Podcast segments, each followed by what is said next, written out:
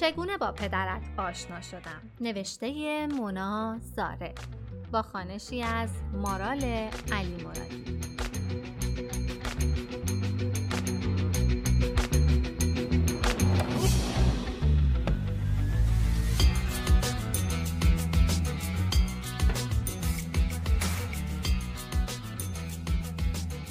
قسمت 27 نامه شماره 27 نامه بیشوهر.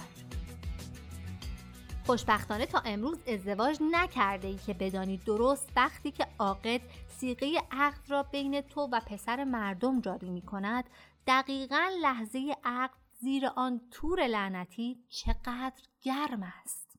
در واقع همه عروس ها در همان لحظه حساس جز باد زدن خودشان و پیدا کردن باد بزن به مسئله دیگری فکر نمی کنند. من هم داشتم تورم را تکان می دادم تا هوا جابجا جا شود و شایان هم اشکهایش را پاک می کرد که به من رسیده. که در اتاق عقد باز شد و یک نفر وارد اتاق شد. تا اینجا را برایت گفته بودم. سرم را بالا آوردم و چشمم به قد و بالایش افتاد.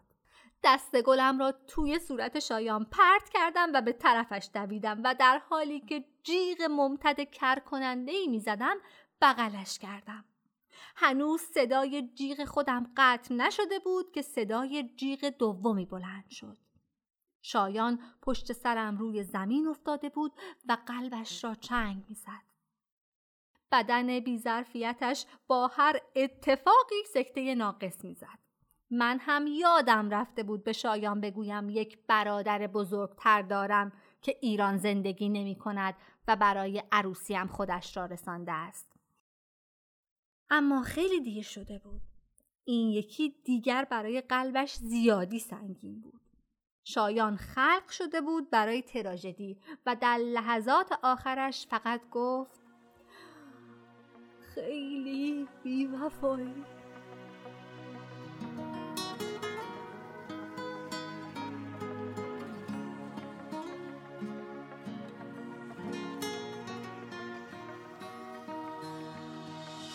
یادت نره دوست دارم. خیلی دلم تنگ برات. دارو ندارم و بگیر. مال خودت مال چشا خورشید و بردار و بیا آفتابی شو به قرارمون یادت نره دیر نکنی و با انگشت اشاره اصلیش داییت را نشانه گرفت و در راه عشق جان پسر دیوانه جوگیر حتی صبر نکرد توضیح بدهیم ما خواهر و برادریم و اینجا سریال ترکیه ای نیست. میدانی باید خیلی بد شانس باشی که بعد از 24 مورد شکست. یک نفر را پیدا کنی که او هم از شدت عشق به تو در جا ایست قلبی کند و تو باز مجرد بمانی. اما من دقیقا همان نقطه پایان بدشانسی بودم. هرچند اگر دایی امیدت کمی دیرتر می رسید من بیوه می شدم اما بازگشت امید یک اتفاق ملی و احساسی نبود. با برگشتن امید دیگر خبری از شوهر نبود. دایی امیدت تخصص عجیبی در غیرتی بازی داشت. یعنی از وقتی که چشمم به دنیا باز شد بالای سرم یک پسر شش ساله با یک بالشت در دستش دیدم که وقت و بی وقت قصد خفه کردن من را داشت. چون به نظرش ناموس آدم زیر بالشت خفه شود بهتر از این است که پس فردا زن مردم بشود.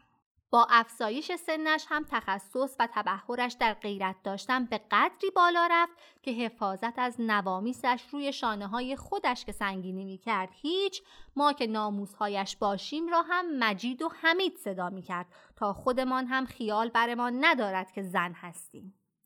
اما حالا داستان فرق داشت عروسی من به هم خورده بود و بازگشت امید یعنی خداحافظی با هر گونه مرد به عنوان شوهر یا همسر یا نامزد یا هر چیزی به هر زبانی که معنی مردانگی بدهد.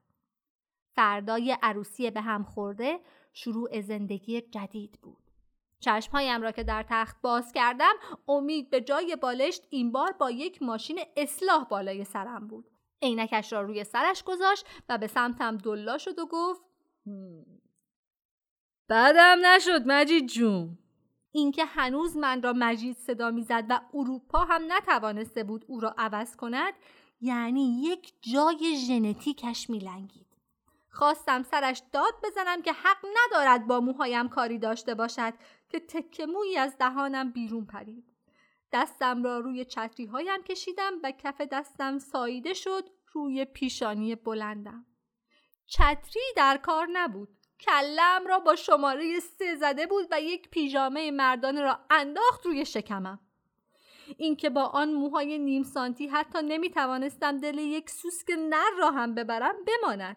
اما کار امید همینجا تمام نشده بود. پیژامه را پوشیدم تا دست از سرم بردارد.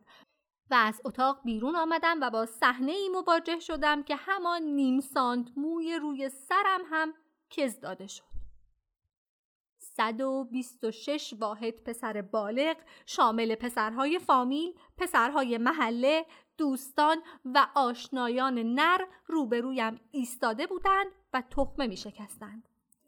امید نیشش را درست مثل خودم وقتی که گندی می‌زنم باز کرد و با دستش من را نشان داد و گفت بچه معرفی می‌کنم داداشم مجید پراندن 126 پسر در کمتر از ده ثانیه فقط از یک تحصیل کرده خارجه برمیآید که امید زحمتش را کشید. پوست آخرین تخمه ای که در دهان داشت را بیرون داد و گوشه چشمش برقی زد و ادامه داد ما یه خواهر داشتیم که اونم رفت زیر کامیون انگار که به عمق مسئله ازدواج من پی برده بود و داشت از بیخ قضیه را ریشه کم می کرد. اما کور خوانده بود. دستی به کف سرم کشیدم و نگاهش را تحویلش دادم و صدایم را انداختم ته گلویم و گفتم بچه اس بریم فوتبال. امید صرفه ای کرد و داد زد خب دیگه بسه جمیعا متفرق شید. هر کدامشان که از کنارم رد می شدند و خداحافظی می کردند با مش می کوباندند پس کلم و قرار می گذاشتند هفت شب سر کوچه سی و دوم جمع شویم تا به دختر آقای شعبانی تیکه بیاندازیم.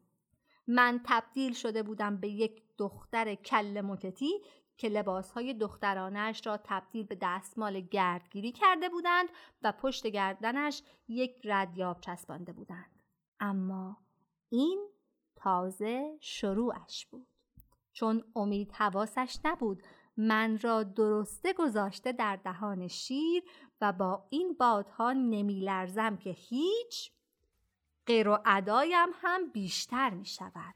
عصر همان روز از پنجره خانه بیرون پریدم و به همان فوتبالی رفتم که شامل 23 عدد شوهر آماده پخت بود که منتظرم ایستاده بودند و از قضا یکی از آنها پدرت بود تا هفته بعد مادرت